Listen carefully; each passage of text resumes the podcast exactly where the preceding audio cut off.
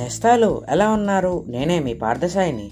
ఈరోజు మీ అందరికీ ఇంకో కొత్త కథ తీసుకొచ్చేసాను ఆ కథ పేరు మేకల తిప్పలు గోపాలం గొప్పలు. అనగనగా ఒక ఊళ్ళో గోపాలం అనే ఒక కుర్రాడు ఉండేవాడు.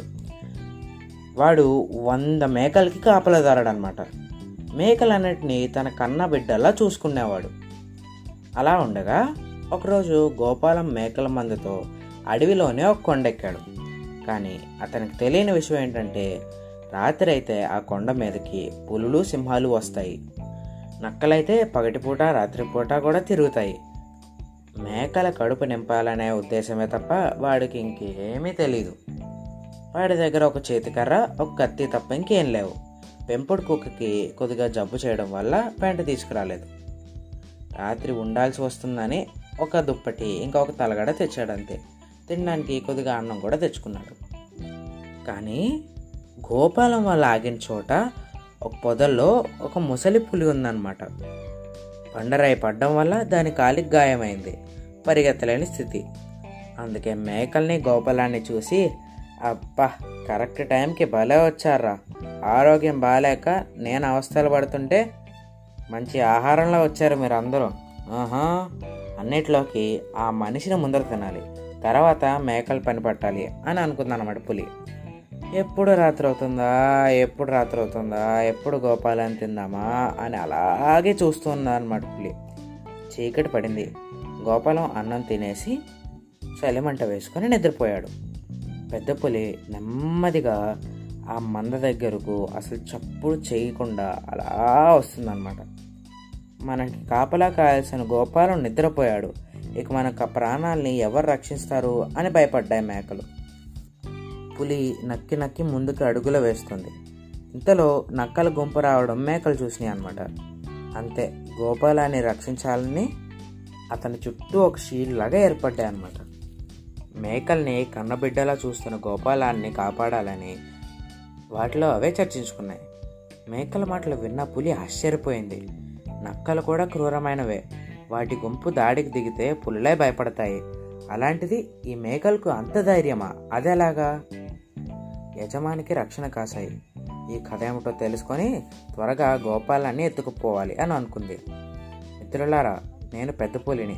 మిమ్మల్ని ఏం చెయ్యను కానీ నాకు సందేహం. మీరు ప్రాణాలకు తెగించి ఎందుకు అతన్ని కాపాడాలని అనుకుంటున్నారు అని అందనమాట మేకలు ముందు బెదిరిపోయినా తర్వాత భయాన్ని కనపడినివ్వకుండా గోపాలం ఎంతో మంచివాడు. మా కోసం ఇంత దూరం వచ్చాడు. కాపలా కాశాడు.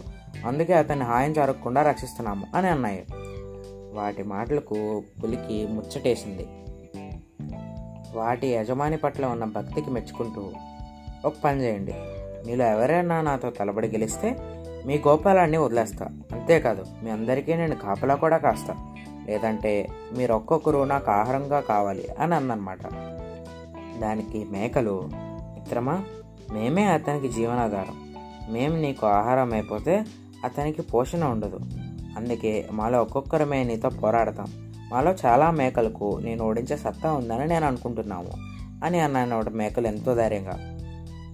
అంతలోనే ఒక మేకపిల్ల పెద్ద పులి మీద ఊరికి అకస్మాత్తుగా దాడి చేసింది. హఠాత్తుగా దాడి చేసింది అనమాట పెద్ద పులి కాస్త వెనక్కి తగ్గింది. తర్వాత కొద్దిగా నవ్వుతూ మీ అందరినీ చంపడం నాకు పెద్ద పనేం కాదు. కానీ అతడి పట్ల మీ ప్రేమ ఆప్యాయతలు చూస్తుంటే మెచ్చుకోకుండా ఉండలేకపోతున్నాం. మీకే కాదు మీ యజమానికి ఎటువంటి హాని తలపెట్టడం మీరు నిర్భయంగా నిద్రపోండి. ఏ భయము లేకుండా ఉండండి. నేను కాపలా కాస్తాను.